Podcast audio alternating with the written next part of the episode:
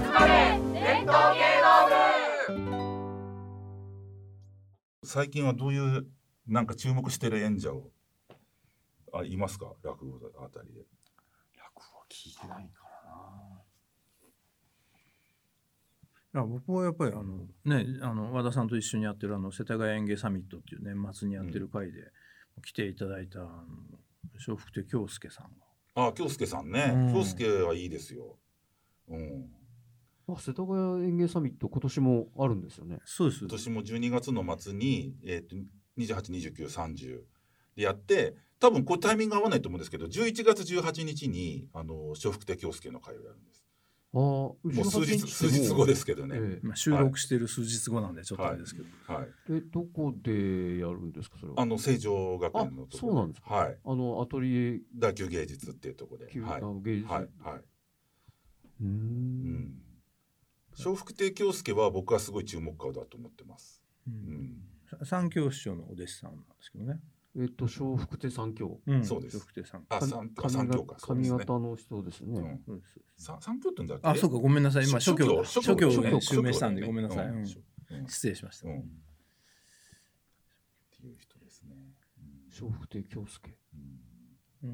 あれですよね。その和田さんと一緒にやってる落語会そういうねあの東京の人と落語髪型の人とこう若手や出ていただいてるんですけどそういう大阪の人はあの僕が好きなんですよ。き吉坊師匠と桂良馬さんに来ていただいててそのまあ毎年来ていただいてるんですけどそしたらそうするとやっぱ和田さんがちょっとちょっとまあ時期は離れ番外編みたいなんでやっぱ京介さん呼ぼうとかあとゲストであと笑福亭紀行さん呼ぼうとか、うん。そういうなんですかね。いわゆる僕の趣味的なそういう米朝系の方と違ういわばなんていうんですか諸角系というかうん。笑福亭諸角系というか今こういう今でもやっぱ大阪にはやっぱこういう骨太なこういう大阪のおっさんっぽい人が40前後でいるんだっていう、うん。そういうなんていうの大阪の落語界のこうまあ2つだけじゃないんだけど、まあ、2つの典型的な流れの両方バランス取って和田さんちゃんとねえーあの顔付けしてくださるんで、すごいなっていう。さすが石亭ですいや本当にあの目配りがね東京に住んでてなんでそんな大阪のことよく分かってんだっていう 若手のね人まで、うん、あの去年の紀行さんも良かったですよね。はいすごいね、うん。どっしりしてて。紀行さんはね希望の木光って書くんですけど、うん。うんこの人は大阪人なんですけど今は東京をベースにしてやってるんで、え東京にえ結構何機構ってんですか？笑福亭機構笑福亭機構、うん。やっぱり鶴光さんの笑福亭の人たちと桂米朝系ってやっぱ全然違いますか？それも違います違いよね違います全然違います、うん。そのそれはもう柳家と古今亭の違い以上に違う感じですか、違うんじゃないかうな、ん。やっぱり、全然違いますね、うん。うん。じゃあ髪型やっぱりこうその流派によってこうすごく個性がはっきりしてるっていう、まあ流派まあカラーがね、うん。やっぱりあれだけ強烈な米朝師匠と諸角師匠はやっぱり六代目諸角師匠はやっぱりうん。強烈な個性でしたからね。やっぱその二人があのそうそう四天王の中でもやっぱりりあの二人は、うん巨大な存在だったんでやっぱそのお弟子さんたちはやっぱそれに憧れて好きで来た人たちだから、それをそこをやっぱ継いでますよね。引き継いでこうと。この前亡くなった二角師匠なんかもねやっぱ諸角の落語を継いでたなと思いますし。あー。笑福亭二角、うん、二あー。角師匠はやっぱテレビの人気者のイメージ強いですけど、うん。落語もすごい良かったですからね。あ。そうですか、ね講座で。僕も本当数少ないですけど本当に落語好きでしたね。四角い顔の二角が丸く収めますしか最近印象なかったですね。あのテレビ番組の。そうですね。生活習百科生活習百科長くやってましたからね。えあれ何十年とやってたんじゃないです10か年とやってましたからね。いやでも意外と端正な落語でしたよね。うん。そうですね。落語ね。二角師匠。落語もちゃんとやられてたんですね、そりゃそうですよね、うん。だからさんまさんとかがあの彼が19か20歳の時に本当に、えー、と梅田花月とかで難波花月とかで出番がなくて進行係みたいな下っ端みたいなの要するに前説みたいなのをやってた時に、二角師匠が、まあ、予選の出番もあるし収録で難波花月とかでやってもうすすごかったと。あの天井が落ちるほど笑いがあったと。でそれは多分古典落語じゃなくて小話だと思うんですけど、うん。小話漫談っぽい小話並べてたと思うんだけどそんその時期のなんか録音があったら聞きたいすごかったと思うんですよおそらく。うんでそれと別にあの池田の司会とかあの青菜とかそういう古典古典もやってるやってたんで、それは多分そういうのができる場場でやってたと思うんですけど多分ね。あの時のスケジュールってどうなってたのかと思いますよね。うん落語やってるスケジュール考えられないですよね。うんそれこそ映画も主演バンバン出てますからね。はいはいうんテレビ、ラジオ、毎日出てて、こ講座もほぼ毎日出てて、落語会別にやってたのかっていう、気になりますね。すね。本当に。うん。で、お昼ご飯ね、うちに帰って食ってたっていうね。奥さん愛妻家でねうん、奥さんとご飯、1時間空いたらご飯帰って、10分家にいられるから帰るよっつって帰っちゃったんでしょ、あの人。二角ってそうなんですか？二角。へえものすごい愛妻家で。だから、すごいですよ。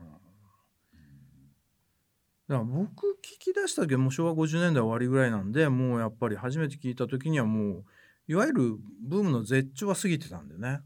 もう本格的です、僕初めて聞いたのが京都で聞いたのがその新潮二角二人会っていうのを京都の新新京区にあった京なんか京都花月で聞いたんですけどそれはやっぱりなんかね初めて新潮を聞いたのもやっぱりその時だったんで、その新潮師匠の京都ですもんね。そうなんですよ。京都に住んでたんでし新潮のインパクト強すぎて あんまり二角師匠はその時は印象にないんですけど、うん。初めての東京落語が新潮の明けガラスでやっぱ衝撃すぎて。うん。まあでも新潮師匠ってあれですよね。諸角師匠と仲良かったって可愛がられてたってまあそうですよね。ですよね。まあ二代目同士っていうことでね。ああ。うん。それでやっぱ二角師匠ともでしょうね。親しかったんでしょうね、うんきっと、うん。必ずうん関西で割と二人会よくやってらっしゃいましたよね。あね。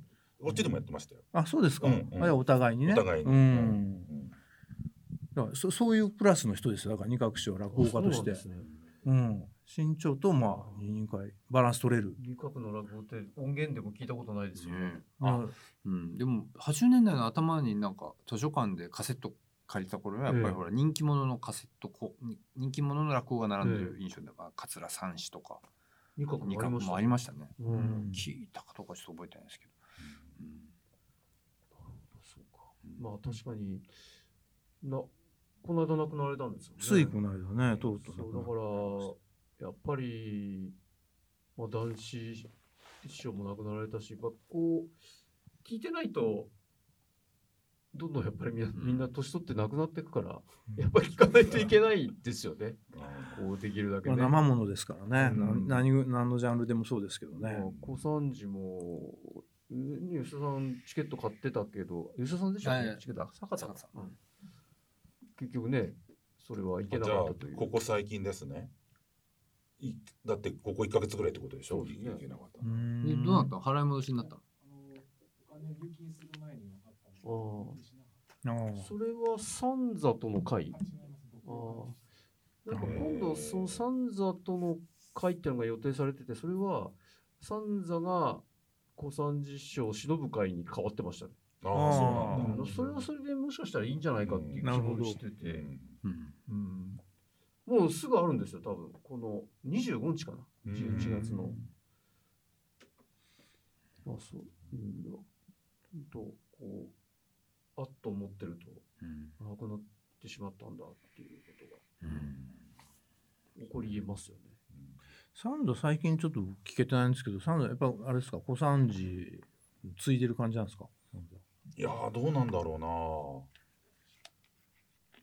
うな。ついで。でもなんか北八さんがね三座が小三治になりゃいいんだよって生前おっしゃってたとかいう話も聞くし、なんかまあそのなんか流れは自然な感じはしますよね。うん。そのね師匠が亡くなって三三座さんがスライドしてそのつ忍ぶ会みたいなのをやるっていうのは流れ上は自然かなと思います。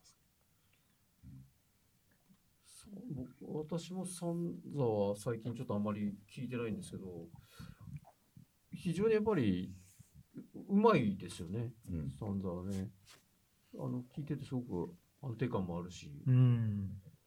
あの満足もするなっていう。うん。と言いつつもう数年実は行ってないんですけど。いや僕のイメージだと本当に講座数すごい多くてなんかええ。ネタ数をものすごい広げてるイメージがあったんで、まあ、一番そういう時期に多分聞いてたと思うんですけど、うん聞くたびにどんどんどんどん新しいネタをうん。ネタ下ろししててすごいなと思ってたんだけどそのね広い広げる時期の後多分絞っていくと思うんで、自こ分もれからどうしどうしていくか。それでどうなっていったのかなっていうのはちょっと気になってるんですけどもうお弟子さんもねどんどん育てて。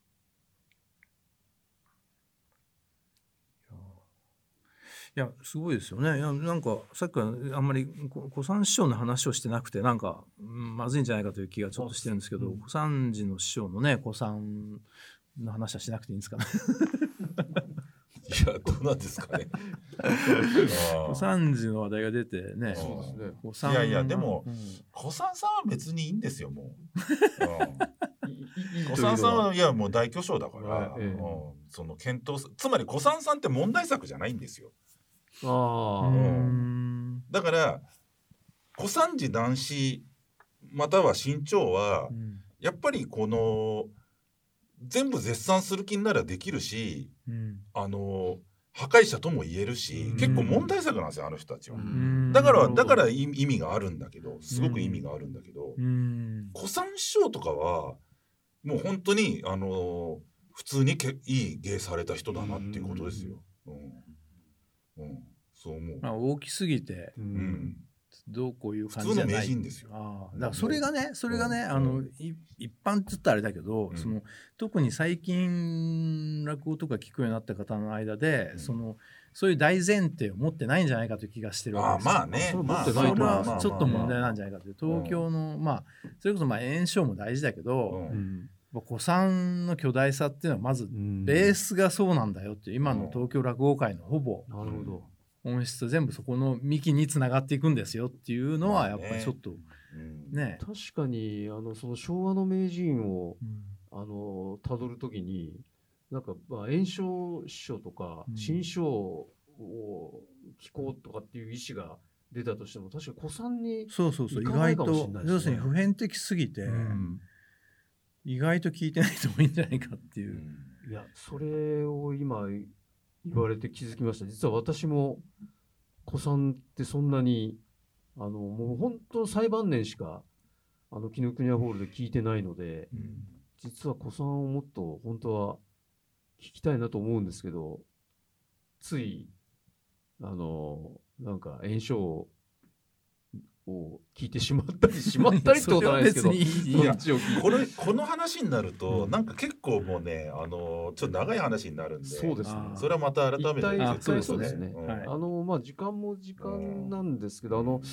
こうそのさっき山口さんおっしゃられてたそのえっと年末にやる落語会のお話と、はいはいあと和田さん今チラシをお持ちになってるあーこれはねこの間も話しましたよ。ここの三協さんの独演会を11 11月30日に告知して終わりませんか、やりますんでこの三協二つ玉っていう、うん。まあ結構大きなネタを2つや2本やりますよっていう回なんですけど、で今年は梶風と、えー新作落語なんですけど「声色屋」っていう話をやります。うん。えーまあ梶風がいわゆる大ネタでそれこそ炎章さんとかやってたやつなんですけどね。で声色屋っていうのは逆になんていうのかなちょっと可愛いうん。はお話で、新作なんですか？新作です。